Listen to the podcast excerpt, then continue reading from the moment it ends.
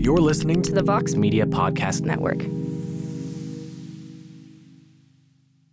Hey, this is Ariel Helwani, host of the MMA Hour on the Vox Media Podcast Network. Each week, we interview the biggest names in the world of mixed martial arts and beyond. So tune in live every Monday at 1 p.m. Eastern over at MMAfighting.com or download the show afterwards on iTunes, Stitcher, SoundCloud, and wherever you get your podcast. We'll see you then. Welcome back to the Limited Upside podcast. This is Ben. I was joined by Mike and our special guest for the Memphis Grizzlies season preview is Joe Mullinax. He's the uh, managing editor from the Grizzly Bear Blues, the SB Nation Memphis Grizzlies community. Uh, and I use the word community with emphasis here. Um, we love having Joe on because he really speaks passionately for the city of Memphis on behalf of a team that he truly loves they're in a transition phase. They're going from grit and grind to it's just Fizz's team now. It, Fizdale's going to call the shots, and and we get into that. Um, we talk a lot about Mike Conley, Marc Gasol. They're the two best players on a what could be playoff team, but we'll see. Um, we get into that. And ultimately, Joe is a wealth of information when it comes to the history of grit and grind. He is a true fan. We love having him on. But before you listen to this podcast, and this podcast is part of the Vox Media Podcast Network, so you should go subscribe and rate and review and listen to all the great podcasts that are part of the Vox Media Podcast Network, but specifically the Limited Upside Podcast, which you can find on Apple Podcasts, Spotify, uh, anything, uh, SB Nation backslash, uh, SBNation.com backslash NBA, wherever you get your podcasts, that's where you can find Limited Upside podcast uh, and send us questions. Um, we get to them all the time. We love the way that our listeners send us informed and intelligent questions. So send those to Mike Prada at SBNation.com or on Twitter at Mike Prada SBN, at limited underscore upside, or at EpiBen. Uh, again, this is the season preview for the Memphis Grizzlies. We were joined by Joe Mullinax from the Grizzly Bear Blues. Mike and I love talking about the Grizzlies, but mostly because Mike and I love talking to Joe. So sit back and listen to this episode of the Limited Upside Podcast.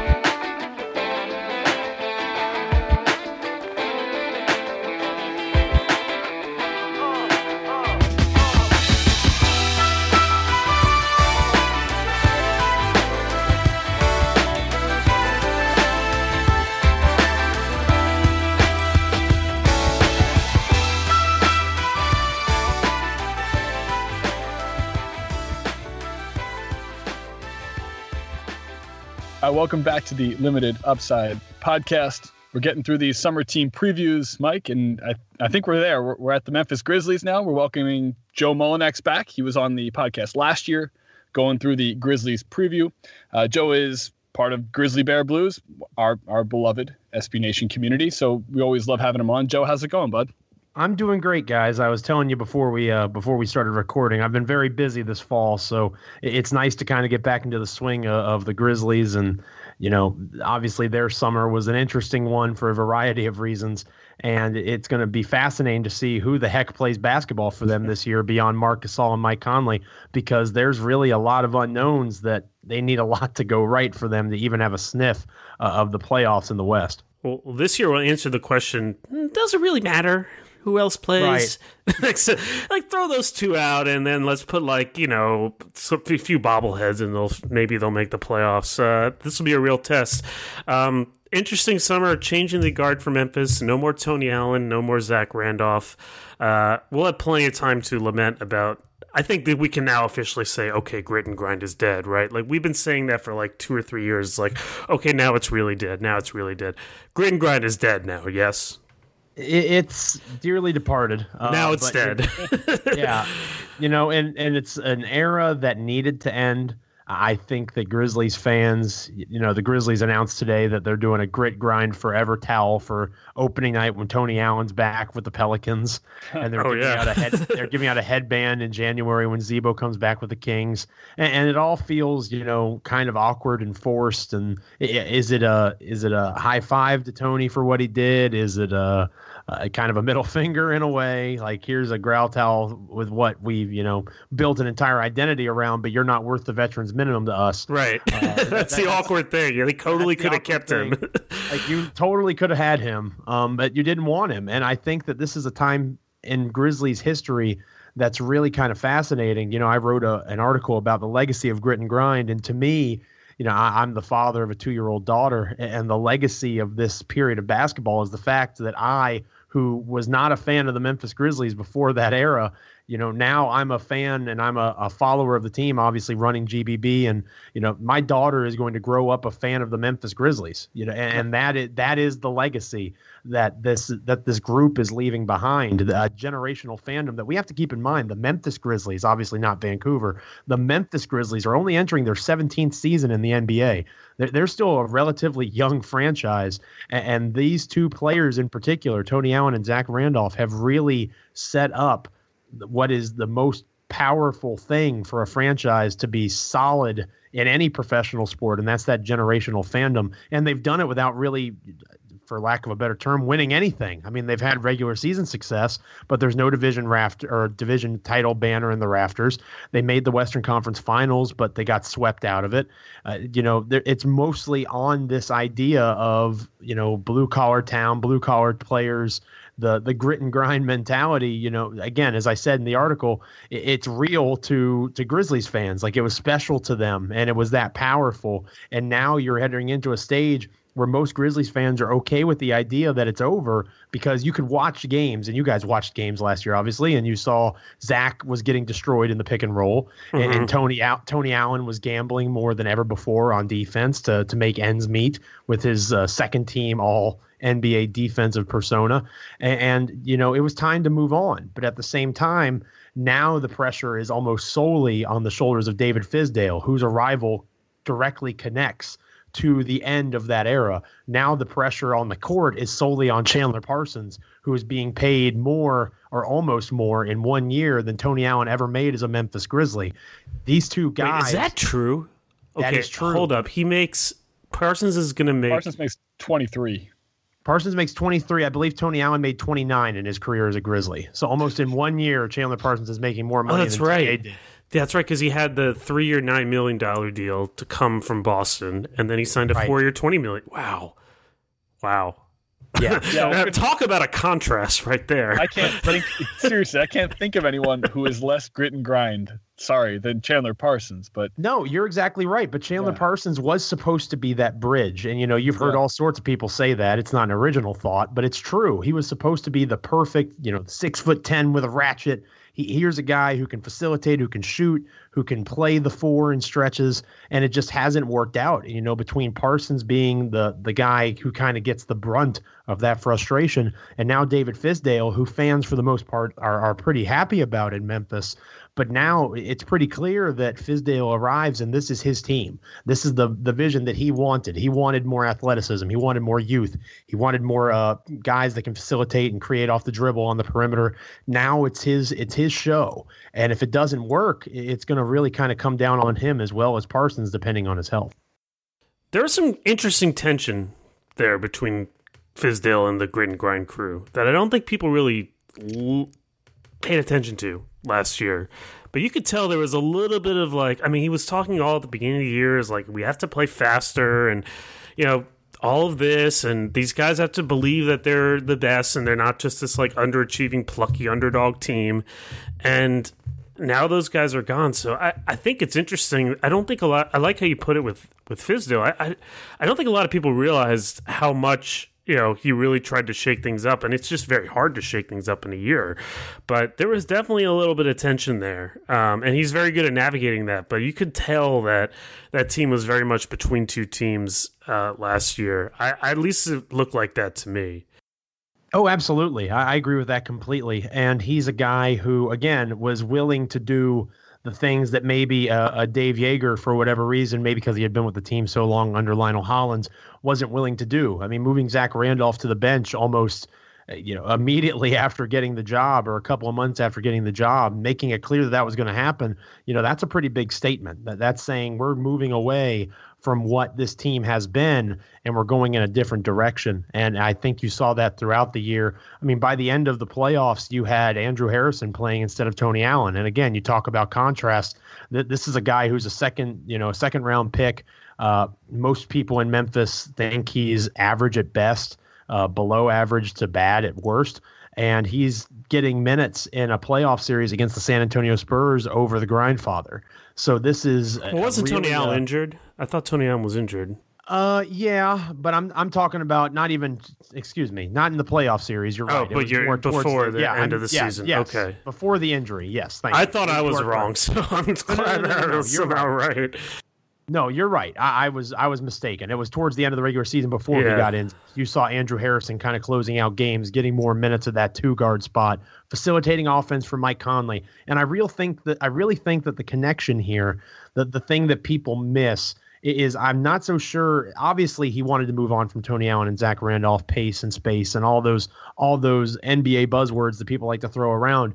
But I think just as much as that, it's David Fizdale's belief in Mike Conley and Marc Gasol and what they can do in the system that he wants to uh, create. And in order for Mike Conley in particular to be a scorer the way that David Fizdale wants him to be, he can't be at the point the whole time.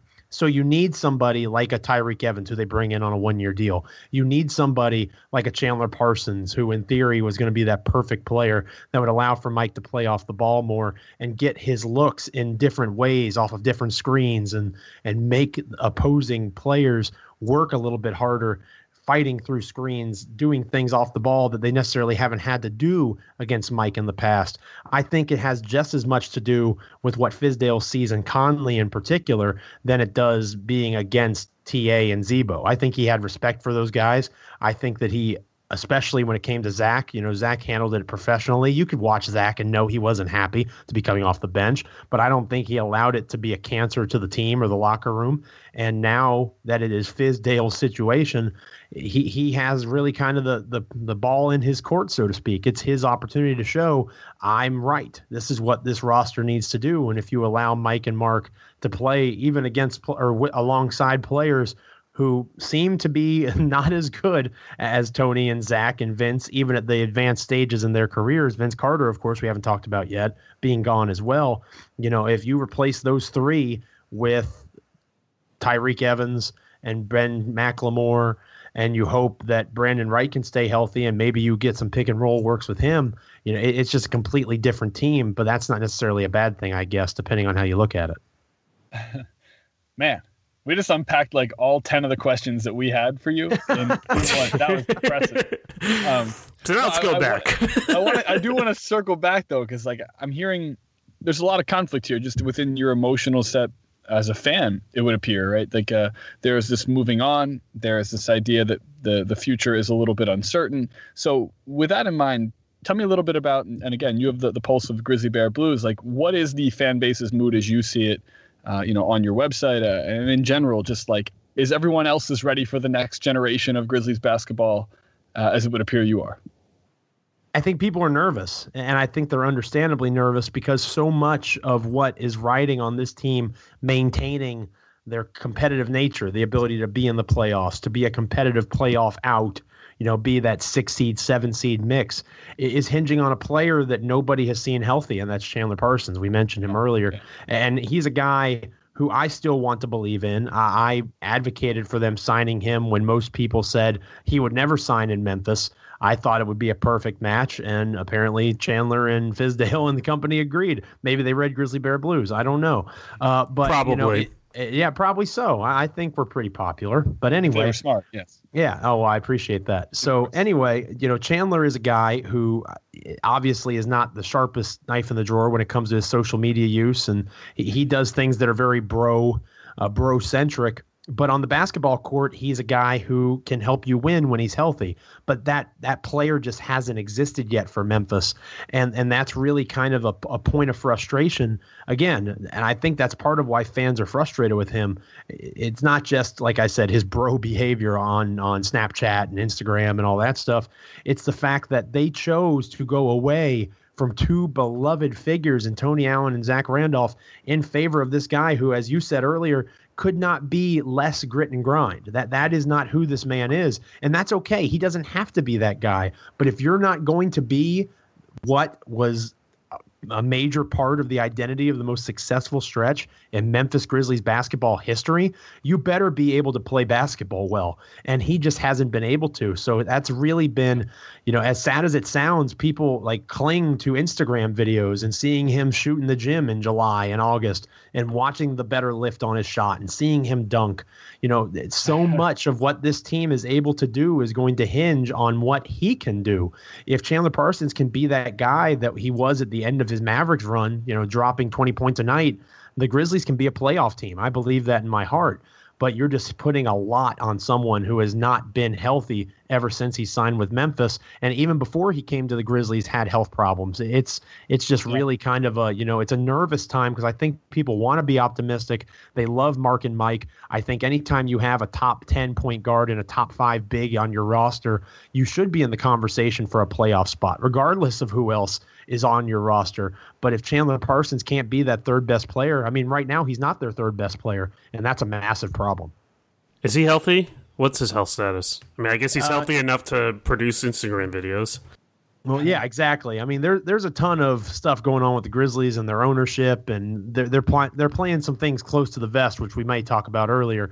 Uh, but I would imagine Chandler, they'll be easy on him in training camp. I don't see him coming in and them saying, oh, he's hurt or, you know, that sort of thing. But I don't see them, you know, running him into the ground in a preseason game. I hope, I, I hope that they're hoping that, you know, October 18th, they can kind of unleash him and build up to that point. Uh, there's been nothing that has made us or led us to believe that he's unhealthy. You know, he's come out in the media and said that this is the best he's felt in three years.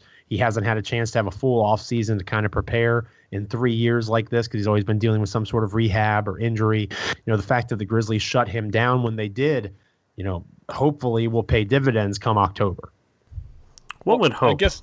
Yeah, yeah, right. Exactly. I mean, at the at the amount of money he's making, at the transitional piece that you know he is that you've been mentioning for the franchise, and just as like a a fulcrum for a completely different uh, you know pivot in franchise history. It's very interesting because I don't think at least from my perspective, I don't think he's that type of guy who wants that responsibility, and that could be very armchair psychology of me. But it, it also maybe speaks a little to the um, the want for people to like him on social media. I don't know. These are just things that I think the new NBA athlete, like we're seeing with Kyrie right now, is dealing with. That I, it's hard for me to put into basketball terms because we don't really have like. A, uh, precedent for this, Mike, and like in NBA history, like how how will this social media offseason affect his mental game on the court? But uh, we just had it in different forms. Yeah, I guess so. I, I guess so. But uh, anyhow, maybe maybe that's to... being maybe that's being like too obvious, but I feel like there was yeah. always something like this going on. Um, but yeah. yeah, I mean it's it's a weird, it's an odd fit because I think I don't know what Chandler Parsons is really like, but I think like perception in this case is sort of important because of, that's sort of what Memphis was, and and I think like Joe said, until you see him on the court and you see, you know, because if he's not playing right, like who exactly is starting on the wing for them this year? We like, can talk about some options. like they what just if- don't have much. Like like especially with Ben McLemore also injured. Like they kind of need him. But enough about Chandler Parsons. I think we kind of all know exactly what what he needs to bring. Um, ben, you want to talk about the two pillars because you yeah, were saying to me earlier, like we few people we have more arguments about Mike Conley in the office. I don't know why. Like, how do you not like Mike Conley? No, no, no, not in that we don't like him. In well, it's it's usually actually uh, Alex Rubenstein who we mention frequently on this podcast, and, and will be coming on at some point to argue with Mike because uh, in the office, uh, he argues office, with everybody. Like, he argues with everyone about every different type of sport, but it's always in good jest. But even people mind, that like agree with him. Sorry, this, well, this is not the Alex his, Rubenstein podcast. But here's the thing: his legit favorite player, and because he's such a numbers guy, um, and also you know watches so much sports. He loves Mike Conley. Like Mike Conley's always it's like his kryptonite. To Anytime that we get too high on Russell Westbrook, he'd be like, I'd rather have Conley. You know, it's it's like a no brainer to him. And like, oh, hey, there's an argument to be made from both sides of that. But the the interesting point there is that these guys are lightning rods for the guys who love basketball, who follow the game closely. And I think that speaks a lot to how great they are. It also speaks to probably how maybe underappreciated they are in the grand scheme of the national game because they aren't Uh, you know, that's not the new face of Jordan Brand like Westbrook now is. Um, and that's not even Nikola Jokic, who who got all the hype for being like kind of the new kid on the block and being incredible. But ultimately, that's the block that's still occupied by Marc Gasol's game. So, I want to I want to get your thoughts um, on that lack of potential national appreciation that Mike and I I, I believe perceive, uh, perceive here, and then also can they duplicate the success of last season because they were both incredible, uh, and you wonder, you know, was last year as good as it gets? In no way, shape, or form should anybody be surprised that the Memphis Grizzlies are not getting national attention. I think that, you know, being one of the smallest markets in the NBA, uh, even though they love basketball, I mean, every time you saw ratings for the NBA Finals or the NBA Draft or whatever it might be, Memphis was always in the top five in terms of shares. I mean, it's called Hoop City for a reason. Uh, Memphis fans love their basketball, whether it's the Tigers or the Grizzlies. And in recent years, the Grizzlies have been far more popular than the Tigers, uh, which is a major transformation. But anyway, uh, they're the two. Like I said earlier, Mike Conley. If he's not on your list of top ten point guards in the NBA, you don't watch the game close enough, in my opinion. Uh, he he is literally that good. Now we how live up, in. How high up would you put him? Realistically, I, I think realistically, I, I think you can make a real argument for him at about eight or seven. And I, you know, I'm not one of those types that would argue for him in front of Westbrook or even maybe a, a John Wall uh, the, the, conversation that we would always have on the blog and on Twitter is, you know, whenever the rumors would come up, the Grizzlies and Cavs always seem to be, you know, trade partner, rumored trade partners for a variety of reasons. And, you know, would you rather have Kyrie or Conley? And to me, I would rather have Conley. And I think that's where my line is between Kyrie and Conley because Kyrie obviously is a phenomenal ball handler, a tremendous scorer, generational talent when it comes to putting the basketball in the basket. But at the same time, Conley is more of a well rounded player who can do literally everything. He, he has no weakness to his game. I think you can find holes here and there in Kyrie's. And while he's exemplary in some areas, Conley is just so damn good in almost every spot that you could yep. possibly be in on the basketball floor. Uh, like I said, he doesn't do anything otherworldly. He certainly shouldn't be in front of Steph or Russ. Like I said, I think John Wall is better than him. Uh, Chris Paul, you know, I'm sure a couple other guys could come to mind. Uh, but I think right around six or seven, you know, is where, depending on the day, I would place him. I could hear arguments for eight or nine. Anything outside of 10, I think, is absurd because of how how solid he is uh, as a player all around. As far as Marc Gasol goes, uh, he's a top five big in the NBA. And uh, you mentioned Jokic earlier.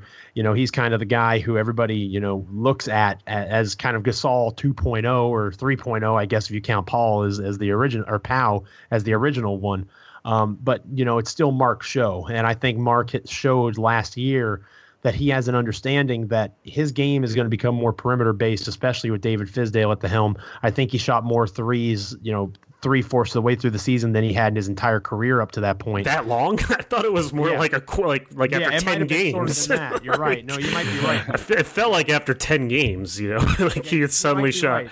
I mean, I have bad memories. I had bad memories of Marc totally shooting the Wizards out of a game earlier in the season. Ugh, but that was like right. Nobody knew he could shoot threes. and I, I think that you'll see you'll see Marc obviously kind of heading out of the end towards the end of his prime.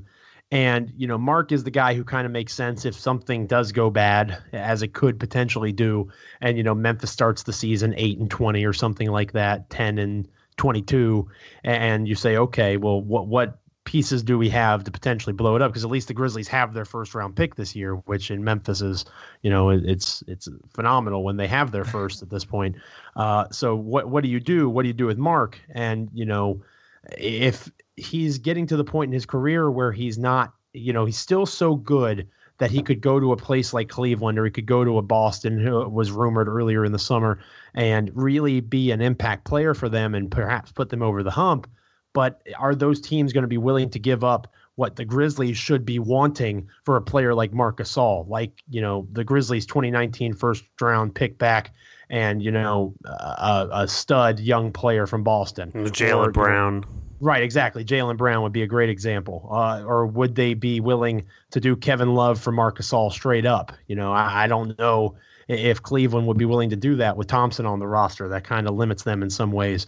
But anyway, my point is it, really is Marc and Mike's team now. You know, it already kind of was. They were the better players than Tony and Zach all the way back even a few years ago. But now with those two gone in particular, now the, the, the personality of the team, the identity of the team, you can say grit and grind is still there, but the guys who made it gritty and, and full of grind are gone. So now it's Marc and Mike. What is your leadership style? What is going to be the identity of this team now that Zach and Tony are gone? Even more so than their basketball ability, because obviously they're two of the top 25 players in the NBA. Now it's going to be about how do you establish an identity and how do you make the players around you better? Because as you guys mentioned, and, and you're exactly right, uh, even when Ben McLemore is healthy, a starting lineup of Conley, McLemore, Parsons, JaMychal Green, assuming he comes back, and Gasol, you need at least two of those guys to play better than they ever have in their careers to be a, a five or six seed in the Western Conference. How are you going to get them there? You know, a lot of that comes down to leadership. A lot of that comes down to what kind of ability you're able to get out of those guys. And Mike and Marc are going to have their hands full on that front. So here's the optimist take for why Marc and Mike can duplicate what they did. And it's because of what we talked about earlier. Like they were most affected by Fizdale's style of play and the way they, they, the way he came in and he said, you know, we're going to play a little bit differently. It's kind of funny looking at some of Memphis's numbers last year where in a vague way, like the the offense was kind of and defense were kind of about where they were, but it was where they were differently. I mean, their three point attempt rate was way up last year. You know, they were finally starting to modernize the offense, and like one of the things that Fizdale was constantly telling Conley, right? I mean, you tell me if I'm wrong. I just remember hearing a lot about this. Is like you're that dude. Like you got to start right. playing like it. You got to start jacking up shots. And if you look at Conley's numbers, like his three point attempt rate was significantly higher than it's ever been. His free throw rate was higher than it's ever been. I mean, this is a dude that put up a 23 PER with a 60% true shooting last year. I mean, I don't think people fully grasp how much better he was than even his previous spots in his career. And I think that was built into where Marc was also now shooting the three. So you always wondered, like, what if Conley just let loose? And I, I always wondered this, like, kind of when the Grizzlies were so good. And there was something sort of, it almost felt like Conley was holding back for the sake of the team. Uh, to kind of make everybody happy, and that was sort of an element of his value. What would happen if he just kind of played more like Damian Lillard? And last year you saw it, and it was pretty pretty outstanding. And so if they're still playing the same way, I, I mean, I guess the only question would be health. Obviously, you know that if we're, I'm thinking about like what if Mike Conley had a Jordan brand or Nike deal, like what Ben was talking about, like would his would his shoes like sort of be bent because of all the foot injuries he has? Like would there be some sort of sort of thing like barring injury, I mean, there's no. They're going to continue. They're probably going to play even more like how Fizdale wants to play, and that I think, like you said, it, it Conley should be able to. If if Conley is confident enough where he's going to just jack up shots and really play much more aggressively like he did last year. Like, why can't he keep putting up those numbers? I think Gasol is the, the more interesting one because I think, yeah. Go just, ahead. Well, I just think Gasol is the more interesting one because he's getting up there in years. Obviously, he had some weird comments recently about like if the team is struggling, like I want to get out. Like, what was that all about? That was kind of odd. It, it was more just kind of because there were obviously lots of uh, Catalan uh, uh, interpretations and, and translations on Twitter and, and, and Google. Uh, it, it was more about the idea that with Spain, he doesn't have to be that guy because you, you have Pau and you had Juan Carlos Navarro. You know, you had guys that had been there, that had been through the wars, that were the attention kind of went to. And Marc it was more about Marc not having to be that guy with Spain, whereas when he's playing with the Grizzlies, he is that guy. He's that franchise cornerstone. And he, he was more talking about the idea that, you know, obviously he wants to compete. He thinks they can compete. It's more of a question of if things go poorly, you know, what the next step is for him is kind of a question. So it wasn't necessarily he doesn't want to be in Memphis. It was just uh, a kind of like what we're talking about right now. We have no idea what they're really going to be right. outside of Mike being a top 10 point guard in the NBA and Marc being a top five big man in the NBA. And, and that should be good enough to keep them around, even in a really tough Western Conference what what their over under number is. You know, that 37 38 wins. You know, that sounds like a big drop off for the Grizzlies, but I think the past two seasons they've won 43 or so. It's not that again, big. the West yeah, I mean the West is a is a freaking minefield even more than it's ever been before. Right. So it, it's it's really not going to be that massive of a drop. They could play relatively well and be 500 in the West. You know, that's not overtly crazy to think. Uh, but yeah, I think the the Gasol concern is fair. I think you'll see regression from him on defense before you'll see it on offense. I think you've already because seen it on defense. Yeah, yeah, and I think you like, yeah, I- I would agree with that, and I think you'll continue to see it uh, because of that. That's where I think his age will show.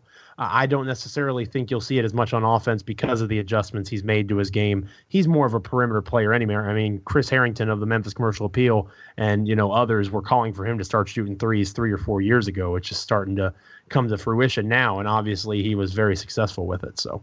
So uh, who who's going to be the supporting cast that that plays with these guys? Like, tell me about what you expect from Wayne Selden, from Tyreke Evans, uh, Troy Daniels, Brandan Wright.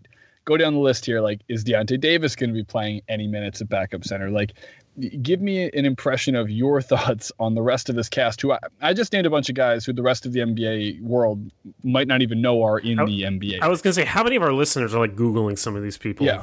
I mean, hey, I'm not gonna lie. people remember him from Oregon last year, right? Like he's more famous from just playing college hoops at a high level last year. They have oh they have him too. Wait, what what was the name of that European dude that they signed this summer? Uh, Uh, Rade Zagorac. Zagorac. Zagorac. Yeah, so they have C A him. G O R A C, Mike. Okay, and when they still and they have Andrew Harrison, like you said, and Mm-hmm. they mhm. have oh Martin Chalmers is back. Ben, your Yeah, favorite uh, uh, I'm- I'm player. Chalmers is back.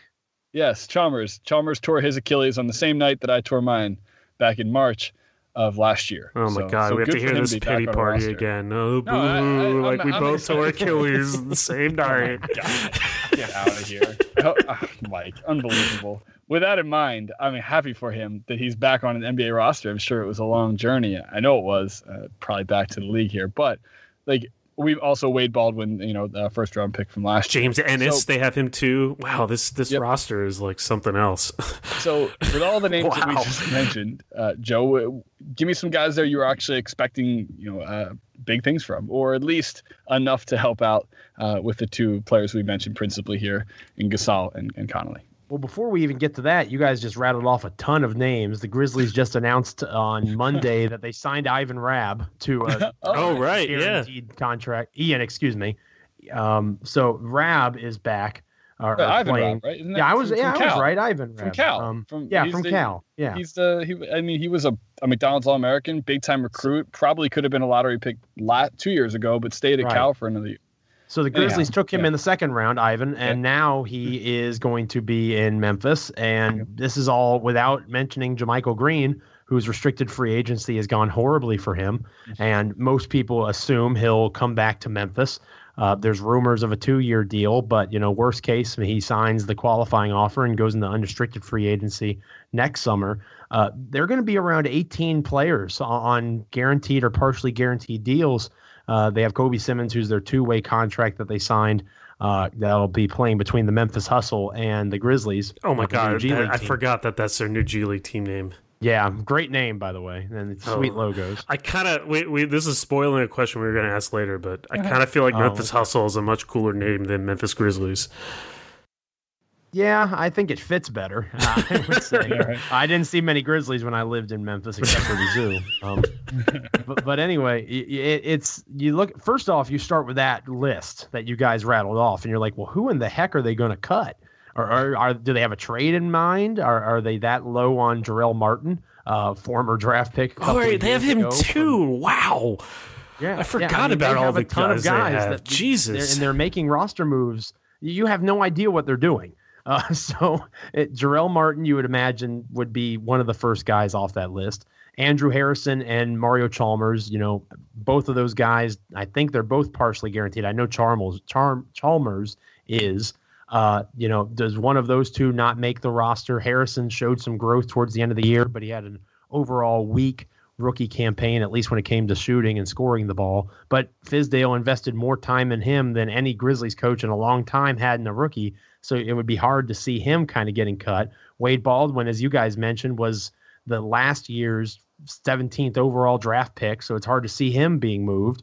You know, there's just so many pieces that you're not quite sure who's going to make the roster. And then once you get to that final roster, as you guys mentioned, who's the third best player? You would hope it would be Chandler Parsons, but right now I would say it's Tyreke Evans, and he hasn't played a minute of basketball for the Memphis Grizzlies. Jeez. Ben McLemore is out, so he. What's his injury again? He had a. Uh, Uh, he broken foot, I believe. that's right. He had the. foot. Yeah. Did he have the Jones fracture, or did he have something I- else? I think it was something else. I could be wrong on that, but I know it, it was a few months, so only a few months I will- out. So he, he should be back this. in November. I will Google You might this to right. find out. Um, Um, because but- we so do you have our Wayne history. Selden. Wayne Selden will probably be the starter going into the year, you would imagine, and, and then you know from there you've got Troy Daniels who can't play a lick of defense but is a great three point shooter. James Ennis is another player on this roster Long who, who who can shoot and defend, kind of a three and D guy, and he also could be that stretch four, perhaps that they're tentative. They're not really wanting Chandler Parsons to be because of the iffy knees. You know, there's just so many pieces that, and I we talked about it a little bit before we started recording. Who is going to step up? A lot of these guys have to in order for Memphis to have a shot at being competitive in the West. It just feels like a lot of what ifs and who ifs and if they come and if this guy has a career year and you know, like I said, if Chandler Parsons can be that third best player on the roster, it's just so much that's kind of up in the air. They're going to have to depend on Tyreke Evans to kind of be a Swiss Army knife off the bench and play a little bit of backup point and a lot of backup two and three. They're going to have to depend on Ben McLemore to make a massive jump. And and not to take away anything from the Grizzlies, these are the kinds of signings that they had to make because of the investment in Chandler Parsons. They did not have mass amounts of money that they could go out and spend, and they're not going to. So you have to find those kinds of players that are, you know, low risk, high reward in terms of, you know, you have a one year deal with Tyreke Evans. If Evans is hurt half the year, you only paid him about three million or so dollars anyway, and then he's on his way. Uh, same thing with McLemore. Here's a former lottery pick who, no offense to the Sacramento Kings, not the steadiest organization in the world. If he can come to Memphis Wow, and that's very he- nice of you. Yeah, Right. I, I thought you were going to say no offense, but he shouldn't have been picked in the lottery because there's a Oh, lot no. of Kings picks like Stauskas is a lottery pick too. well, he Sure, probably no, shouldn't have been. To be That's what I'm honest, saying. Anyway, Tho- those can both be true, By those can both be Yeah. true. By the way, No, that's true. You're right. But anyway, he's a good athlete. He Yeah. can shoot the basketball. Yeah. Can David Fizdale, who part of the allure of Fizdale when he was hired is player development. Can he bring this guy along and make him a good starting shooting guard in the NBA? could he be a So- waiters type type? Sure, project? absolutely. I think there's potential there, but you're just asking a lot of that guy. And you're asking a lot of guys who have not been put in those situations before. It, it's just hoping a lot goes right for a lot of people. And it, it's it, the I mean, you can tell. I, I have no idea. Yeah, I follow the team, and you, you just really, obviously, Tony Allen and Zach Randolph leave behind a big hole to fill. But at the same time, you know, these guys that they have replaced them with, it looks like they just aren't as good as the 35 year olds that have Yeah. moved on from the roster. And that's something that makes fans nervous, I think. I think fans are optimistic. They believe in the vision of David Fizdale. I think they like that the team is younger now. Marc Gasol is now the oldest player on the roster. At th- I think he's 32. He might have just turned 32. Uh, so he, he's now the oldest player on the team. And that that's a major change from 40 year old Vince Carter. So it, it's amazing. It, it it's an investment in youth and it's an investment in athleticism and it's investment in David Fizdale. It kind of comes back to what we talked about at the top. This is Fizdale's team now. This is hey, this is what you said you wanted. Everybody says you're good at doing these things that we need to happen here.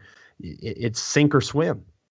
All right, I'm gonna throw a devil's bargain at you. Um, I have to bet something very valuable to myself on who the third leading scorer on this team will be this year, and you tell me who should I bet on? Who's like who who should where should I put my money? Third leading scorer in this team. If I had to bet like my house on who the Okay. third leading yeah, if I had to bet my house on who the third leading scorer on the 2017-18 Memphis Grizzlies. I hope my wife doesn't listen to this. Um, who am I bet who should I bet on and why? Who, who my counter to that would be is there any side pot or side issue saying that they have to play a certain amount of games? Yeah, let's say they have to qualify for the scoring, like the whatever the leaderboard for scoring Yeah, I don't remember exactly what it is, but um, like yeah, let's say they have to like play enough games to qualify for the points per game leaderboard. Like they, they couldn't they couldn't have a transcendent like 27 games and and not qualify. sure. and. I don't know why Ben would know anything about that. Yeah, yeah, it's fine. Anyhow, answer the question, and we're going to sell Mike's house. there, there we go. Um, I'll tell you who I'm betting on. I'm curious if we have the same name. I'm going to answer it in two parts. If the Grizzlies are a playoff team, it's Chandler Parsons. And that will mean that Chandler Parsons was healthy. He's averaging 15 or 16 points a game. He's doing essentially what Memphis needed him to do as a facilitator and a scorer. He's that third piece. And I think if Parsons can be that guy and shoot about 38% from three, be another threat to score off the dribble, he, he can help Memphis get back to the playoffs for a, another consecutive year. Uh, if it's not a playoff team, I think the third leading scorer is Tyreke Evans. I think he'll come off the bench and score 12 or 13 a game, and I, I think that that's that will be a disaster because that'll mean Parsons didn't play enough or Parsons isn't the guy, and they have two more years of essentially a, a crippled Chandler Parsons, and that would be pretty destructive for the franchise. So, and it kind of depends on your take on the Grizzlies. I think uh, if you think the Grizzlies can be a playoff team, you'd probably say Chandler Parsons, Mike. If you think the Grizzlies are not a playoff team, I I would put my money on Tyreke Evans. All right. Well, I'm probably going to lose my house because I'm putting my money on Wayne Selden. I'm throwing the long shot. Selden. I'm throwing the long shot out here. I'm drinking the summer league juice. Wayne Selden, Holy third leading scorer. I mean, He's, he's, not gonna, even going to be a starter. Is he not? Who's starting at the two right now? He'll, he'll start at the two right now, but McLemore will probably be the starter once the se- once he gets back. I don't know. Foot injuries are very, very dangerous, and I think Ben might be Wally pipped. I'm just, I'm gonna throw that oh. out there. Well, I, I'll tell you right now, there'd be a lot of happy people in Memphis if that was true. That's Uh, my- now. that's my choice for third leading scorer. Uh, Granted, that would mean again Chandler Parsons was not, so that happiness Right. of Selden would be negated by the, the horror of Chandler Parsons. But um, no, Selden he had a great summer league. He really did, and he showed. You know, we talked about this over at the blog. He showed that he's an NBA player. You know, when you watch summer league, one of the main takeaways that you can make is, oh yeah, that guy is a good NBA Mhm. rotation player, and and that's Wayne Selden. So I, I think Wayne Selden can certainly be a guy who comes off the bench and provides a nice spark. He showed some good things in the Spurs series last year too. with Oh, he was Allen good. Like I thought Yeah, he was he was pretty good good, in the Spurs series. He, I'm telling you, he's going to start most of the games at shooting guard. He- Ben like the new- get- the new Tony Allen in a lot of ways. Like he's He's more of a scorer, right? Like he's yeah, kind of he's a like you know similar size, very aggressive, but on the other end of the court, you're right. Selden had a ton of hype when he when he got to Kansas. I mean, this was not a guy who right. was supposed, supposed to spend multiple years. First off, no one who's a blue chipper is supposed to spend multiple years at Kansas, but he's probably a little bit further down the road in terms of like his project uh, how he projects than you know maybe a guy even still like Ben McLemore who we don't really know what what his ceiling could be. If he can make some threes, which Yeah. he did in college, right? He may he was a shoot. Was he a shooter in Yeah. college? Yeah, if he can Yeah, shoot in college, but it's not a beautiful shot, but he, he's absolutely aggressive as hell going to the basket. I mean, he'll he'll dunk on you. Um, Selden's there'll- also like wide framed. He's like a big bodied guard, like six five. And if Chandler Parsons is there, and again, we keep saying if and Chandler Parsons, that might as well just be his first name. If should be Chandler, and then Chandler Parsons should be the middle and last name. If Chandler Parsons is healthy, and you have Selden as that starting two to start the season, that's in again assuming JaMychal Green is back. That's four guys who can shoot the three surrounding Wayne Selden, allowing for him to use his athleticism to get to the rim and do those drives. And, you know, Marc pulling defenders away from the rim, JaMychal pulling defenders away from the rim. So I don't think you're overly far off. I think Selden can have a very good year. Uh, I don't think you're overly fall off far off. I, I love that very nice statement you just threw I try to be. I, I, it just it, it would really be a. It would be awesome for Wayne, and I think that that would be a really cool thing to see him go from, you know, kind of a a, a misguided, not fully realized talent and in college, as you guys mentioned, to kind of realizing that potential in the NBA. But on the flip side, like I said, it would also be super depressing because if Wayne Selden is the third leading scorer, that means something went super wrong for Chandler Parsons, and that's who the Grizzlies really need to step up if they have a shot at staying relevant in the West. Yeah, I guess I'm the- I'm a Wayne Selden stan. I liked Oh, watching. that's him play. fine. There are worse guys to be stands of. Yeah, I don't know. This would probably be very, That- very wrong. That also works in terms of like Waiters Island, and you could be on Selden, Selden. Island. Well, I'm already, I'm already on, uh, I'm already on Rodney Hood Cabana. So, um, Yeah, I was just putting a stand on the oh, yeah, I, I, I, I didn't, I, I didn't explicitly mention to needle you, Joe, but I, I realize now Yeah, that Wyatt thanks should lot. needle you. You definitely uh, didn't need to say Rodney Hood to a to a Grizzlies site manager. You didn't have to say that. That that's just mean. The backstory there obviously is that he went one pick after Jordan Adams, and Dave Joerger would slip in and interviews about passive aggressive about how he wanted Rodney Hood instead, and they didn't listen to him. So that's the backstory there for those not knowing. Um, wow, that's a. Bet you guys didn't think you listened to a Grizzlies preview that talk a lot about Wayne Selden. So Yeah, um, right. yeah, That's why you come to SB Nation for all of our Yeah. great takes and our, our hot thoughts on players that you've never heard of before. That, that's that's Oh, the but new you will. slogan. Yeah. You will. Players you thought were playing for the hustle, but play. But still at All right. Kansas somehow. I thought Wayne Yeah. Was still at Kansas. Oh, he's in Yeah, the NBA. right. Good for him. He's he's playing there with Perry uh, Perry Ellis the third still. probably Um, is. Um, all right, let's get to uh to flip the page real quick. What uh what is your favorite grit and grind moment of all time? What, Favorite grit and gr- yeah, what's the grit and grind moment for you? You already told us about how much it means, you know, on a personal level, and and, and that's that is awesome in its own right. But what's the specific moment uh, that's your favorite of the grit and grind era? My favorite moment is, I believe it was a game six in 2012 when the Grizzlies, uh, they eliminated, or it might have been 2013, when the Grizzlies eliminated the Clippers at home. And it, it was essentially a wrestling event uh, that was masqueraded as a basketball game. I mean, Zach Randolph gets ejected at the end. He skips off the court, throws his headband. You have 18,000 people yelling, whoop that trick. Uh, it- it, it Mhm. was just ridiculous. The, the, the fun that we had uh, the going out on Beale Street that night and enjoying art yourself, and you know, it, it really was kind of the, that apex of that movement. And mm-hmm. again, you you hear people say that, and you're like, dude, you're talking about a basketball team. Like it's not that serious. But if you lived it, if you were there, like it, it does mean that much because you're you're in a place like Memphis that is certainly, you know, if I've written about this on the blog, Memphis is not a perfect place. Memphis has a lot of problems. And one of the reasons that the Memphis Grizzlies exist is to try to take care of some of those problems. And no sports team is going to solve everything, but there is, you know, there are, especially through that grit and grind era, moments where, you know, you see the best in a community kind of come out. And you know it's it's a unifying force and and that's just one example. You could talk about Zach and the work he did you know in the community helping pay for school supplies or Thanksgiving meals or paying for people's power bills. The fact that there's a rumor on Twitter when Zach left uh, for Sacramento that someone made a million dollar donation and everybody thought it was Zach the fact that that even gained traction is just a, testament to how powerful Zach and, and his legacy will be in Memphis and Tony is in a similar way uh, with the work that he did and, and the, the things that he did in the community. You know, those are just two beloved guys. And like I said at the beginning, you know, I think people understand, you know, Memphis has some smart basketball fans. I think they get that it was time to move on. But now it just means that the pressure is that much more on those that are left behind to try to replicate as best they can, not necessarily what those guys did in terms of the community and the culture, but in terms of success, in terms of wins and losses on the court.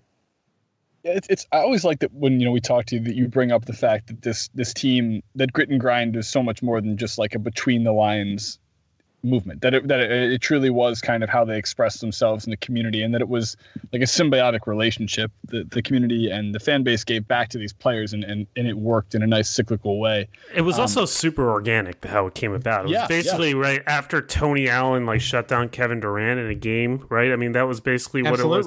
Like 2011 regular season game, Yep. and he's shouting in the post game interview with uh, what's the name of the Grizzlies sign sideline reporter? Uh, Rob Fischer. Rob Fischer, that's right. Yeah, so it, it's like super organic in a way that so many sort of things are not these days.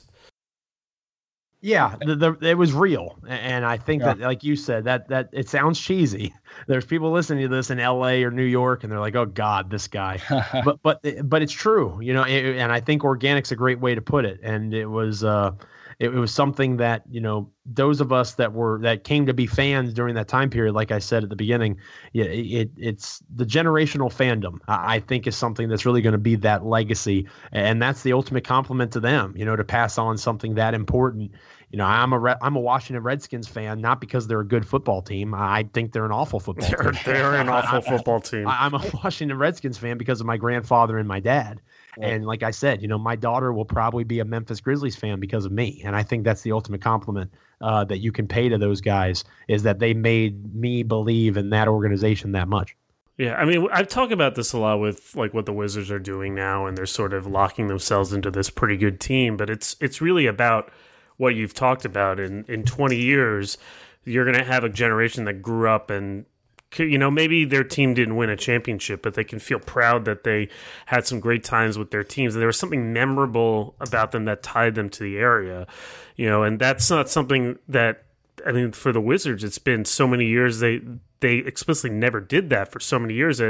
Now you're seeing the lack of fan support there, you know, for this team. And it's because they've been malnourished. And I think, Memphis will not be malnourished. And that's why my favorite moment of, of the grit and grind era was the first team all defense game with Golden State in game two, because, you know, that was a series that they really couldn't win. That was a series that were going to be outgunned, outmatched. Um, but for that one game, those guys dug deep. It was also the game that Mike Conley was playing with the uh, face mask from the broken face His he first suffered. game back. Yep and he was still really outstanding. Like there was no reason for them to compete or win in that game, and there was really, you know, in retrospect, no reason to think that they could possibly have won that series. I mean, they were so outgunned, but for that one game, they there was something that they dug deep and. As a Memphis fan, I imagine you're going to remember that one game. Even you don't really remember the way the rest of that series went. I don't think. I think you'll remember that one game. I remember Steph Curry hitting a, a 70 foot, it felt well, like. yeah, I guess well that been too. a mile buzzer beater at the end of the third quarter. And I was like, come on, dude, really? This this guy's a video game. But no, I, that game stands out. The even earlier in the run, you know, the very beginning, that first one eight upset of the Spurs, Mm-hmm. the Darrell Arthur block, and then alley oop dunk on the opposite end.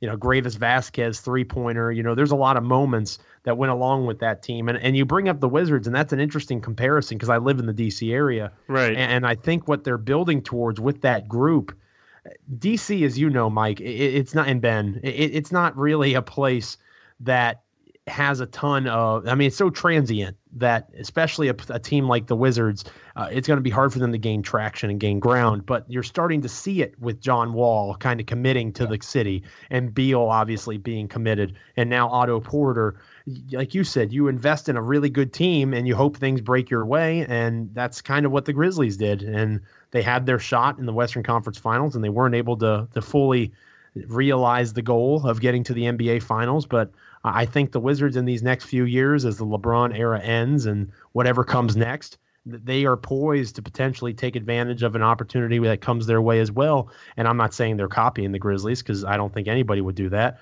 But I do think that there's similar models in terms of how you build your team. You invest in really good players and players that play well together, and you hope that things work out for you in the long run. I think the larger point is you would not trade the last six years for, I mean, very much. I mean, like, there's this whole discussion, Ben, we always say, like, the middle is the worst place to be and all this stuff. But you wouldn't trade the last six years for, uh, you know, uh, being. The, going through the maybe not the process because I, I don't want to piss Ben Yeah, off too much, but like well, I- you wouldn't trade that for like you know blow, having blown it up sooner to try to rebuild back. And I, I think that that's something that in some markets where the fan base had been malnourished, like Memphis, really in Memphis's case, there was just no basketball market, pro basketball market. It was all Sure. college, Yeah, and that's the point, though, Mike. It's like that. This team is the initial pillar in whatever this franchise becomes. Like with the Sixers. well, it's not though because they had like some teams before them that were just very not very memorable. You know, this is No, the first I'm memorable saying. pillar. Yeah. But that, that's what I'm the point I'm making though is like this is and I think this is kind of what Joe has alluded to a few times like this is the jump off point with which there is a new fan base now like Right. people who associate with this Memphis Grizzlies team with this culture with an attitude of winning or being a tough out whatever it may be like that that was the the genesis was like this team the last 6 years. And like that that's something to be said. When we talk about the middle and I look that definitely includes you know it's a large the middle for us is a large area. I mean, uh, you could argue that there's basically 26 teams in the middle right now, with, yeah, or however right. many. There's Golden State on one end, and like I guess Philly on the other, and everybody else uh, is in the middle. I'm not sure if Philly's on the other end anymore. no, I know, yeah. but I'm just saying in yeah. terms of strategy. Yeah, yeah, sure, sure. And like the point being though that like though and that middle is always kind of predicated upon obviously how strong the top is but where your franchise is like it's been incredibly successful for the wizards the last three years i mean there are people now who are straight up fans of the wizards and that's a fan base that couldn't sell it in arena, you know, four or five years ago. Um, and kinda, played second fiddle. They can't always sell it at arena now. No, I know. Yes. and ultimately, too, it's playing second fiddle to a good hockey team in the same arena with an owner who only cares, you know, who cares more about one team than the other, which had, you know, there have been issues, and that's not just the Wizards. That was the Sixers with the Flyers for a long time. That was, you know, uh, the the Pistons and Red Wings at, at a certain point. Like this is always going to be um, one of the things about the NBA is that it's really difficult to win the title, and only a few teams have ever won the title. And generally speaking, per decade, only a couple teams win a title. So it, it really narrows it down. So you have to figure out other ways to deem success, to deem what a successful culture is, what successful fandom is, and all those things that derive from things other than titles. And I've had to come to that justification for years, being a fan of the Andy Reid Eagles teams, who were exceptionally good teams they were always one of the four best teams in the NFL for like a good decade, but it didn't equal any titles, you know. And so being able to say though that that was successful, and McNabb was a really good quarterback, that Westbrook was a great running back, and that I have great memories from those teams, and my fandom still derives from those happy moments. That's a success. Man, we have gone in an interesting direction in this yeah. discussion, but no, it, it's like a great, it's a good yeah. Discussion points. So, I guess let's bring this back around. I, I, before we finish this up, I do want to shout out. We got a couple good questions that I think we've addressed on the show. Um, Corbin Ford Watson asked about Chandler Parsons. Um, Courtney Kennedy asked about Tyreke Evans. I think we've hit both of those, but I just want to shout those people out. Longtime questioners, um, Corbin, former Grizzly Bear Bear Blues writer. Yes, that's right. Yep. Yeah. So I just wanted to shout those out, but um, I think we've gotten to them uh, now. So you are are we saying that this is it? Like no playoffs this year? I I and like we talked about before, it's it's hard to say that because it goes back to what we were just talking about about the culture that was established. The culture in Memphis is the expectation is making the playoffs. That that's another part of the legacy. You know, before you were happy to just be there and you know hope to win a game. Now, seven years later, after the grit and grind era has officially come to a close, the expectation is well now you need to win a playoff series. Now once you get there, you need to be competitive in the playoffs and and show what you can do. And this is going to be the first real test uh, of this post Zach and Tony time. What are you going to do? How are Marc and Mike going to respond? Is Chandler Parsons going to be able to be the third best player on this team that he's paid to be? can Tyreke Evans and Ben McLemore realize some of their potential and and kind of regain what it was thought they could be? There's a lot of ifs, and if you uh, if you're a rational thinking person, last year you and I, Mike, we had it out a little bit because I thought Memphis was a playoff team, and you did not. And well, you won that one. I won that one, but at the same time, I, I think sitting here this year, a year removed, if you're going to be un, if you're going to be unbiased, you know, there's a biased part of being a fan blogger and there's an unbiased part because people do, you know, as you build a reputation, I'm going into my I think fourth or fifth year on the blog, my second year as a site manager. You know, people look for you to give some fair input and, and analysis. I, I think if you're being fair, it makes complete sense for people to say this is the year the Grizzlies drop out. I, don't know that I'm going to argue with anybody who says that yeah, I think I saw one projection that had them winning only 33 games. I think that's kind of ridiculous. I think you got to give Mike and Marc a little more credit than that. That's assuming that they, you know, essentially don't play half the season, in my opinion. But, you know, the over under number, I think, is 37 and a half. So if you put them at 37 or 38 wins, that wouldn't surprise me. I think that there's real validity to that. But at the same time, there is potential, and it hinges on Parsons first and foremost it, it all comes down to do you believe in Chandler Parsons? And for me, it's difficult to sit here and say, I believe he can play 70 games. I believe he can average 15 points a game and be what the Grizzlies need him to be. Uh, I see them beating the over or getting the over on, on, that number, maybe 38 or 39 wins. That doesn't get you in the playoffs. Uh, I reserve the right to change my opinion mm-hmm. as as the as the year goes on here, or as the preseason approaches. But I'm thinking that 38 or 39 wins is probably a safe bet and, and that would probably be really problematic uh, for the Grizzlies in some ways. You know, there is no rebuilding year. I don't think fans are looking at it in that way. I think they're seeing this as Memphis. You have again top ten point guard, top five big. You need these other pieces that you chose to bring in to replace the beloved Tony Allens and Zach Randolphs of the world. They need to pay off, and if they don't, I think you're going to see your first real blowback against this organization. And and all through this podcast, we haven't even mentioned that there's ownership questions with the Grizzlies between Robert Pera and Kaplan, and, and there's all sorts of stuff going okay. on on that front. And in like a very Cliff Notes version, what's going on there? Sure. Uh, I mean, and there was a great article from The Ringer uh, that kind of broke it down as well. I would point people to that. Uh, just look up Memphis Grizzlies ownership on The Ringer, and that would uh, be a good spot. Haley O'Shaughnessy, I think, is the one who wrote it. Um, but it, it's essentially a feud between minority op- owner Kaplan, and I'm reading from the article here now, uh, wants to own a franchise of his own. There was a plan for him to maybe be a part of the Wolves ownership group, and then that was blocked by Pera. You know, Pera is one of the smallest uh, majority owner holders in the league at a less than 30% stake. Essentially, leading up into the next couple of months, there's going to be an opportunity for the minority owners of the Grizzlies to buy out Robert Pera. Oh, and by the way, today there was all sorts of crazy news about Pera's wealth being fake and the business, you know, people calling him out. And uh, it, it's really fascinating. And you, you watch it all play out. And I'm not a businessman. Uh, I'm certainly outside of my realm when it comes down to breaking down that stuff. But at the same time, there, there's just so much going on with the the structure of this organization that both on the court and off, it's just such a weird time, and, and it's really hard to see what is kind of coming up around the curve uh, for these Grizzlies. I think I think it all came on the heels too, and I just this is the only part I remember about this this uh, you know the ownership uh, conversation was that didn't like the minority owners increase their shares as early like last year or right. like they they bought so in essence they took one put one foot in the pool. Um, right now, now I'm like jogging my the, my yeah. memory is jogging a little bit, and a lot of these like new ownership groups are sort of like like the Pera where it's like they have like a long consortium of owners and nobody owns it. Like this is a problem in Sacramento as well. Like Vivek does not own a big part of the team. Um, yeah, I remember all this. Whoosh. Anyway, I'm gonna say all that, and I think they're still gonna make the playoffs. Yeah, wow. I'm just gonna I'm just gonna throw that out there. I I uh, I believe in Marc and Mike.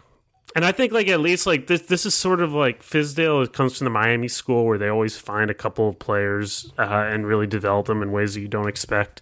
Um, so I'm it's probably a bad opinion, but I think they're going to sneak in again. I think they're going to find a way. All, all I needed was one smart person to talk me off the ledge. I'm back, baby. They're, they're, yeah. They're, I just needed one smart person to, to validate my my hopes. Yep, they're they're back in. I, I retract my previous statement. I'm just saying. I, I, always root for the city, and and I hope that uh, I hope that Memphis uh, sneaks into the playoffs again this year. It, the competition and and Joe, we've had this conversation with all the teams that are right in that realm now. Right, we've it's talked ridiculous. Denver and Minnesota and the Jazz, and, and, you can go down the list. There are like seven teams you could make an argument for for the position six, seven, and eight uh, in the West. And so it's it's going to be fascinating to see how it plays out. And you could certainly sit here and make a strong argument just based on the two best players on each of those teams that Memphis should be in, in fine shape. Well, I mean, but yeah, again, that's the thing. I mean, if you're, would you, Portland's got problems yeah. like yep. as well. And Utah doesn't have anyone that can put the ball in the basket. So yeah.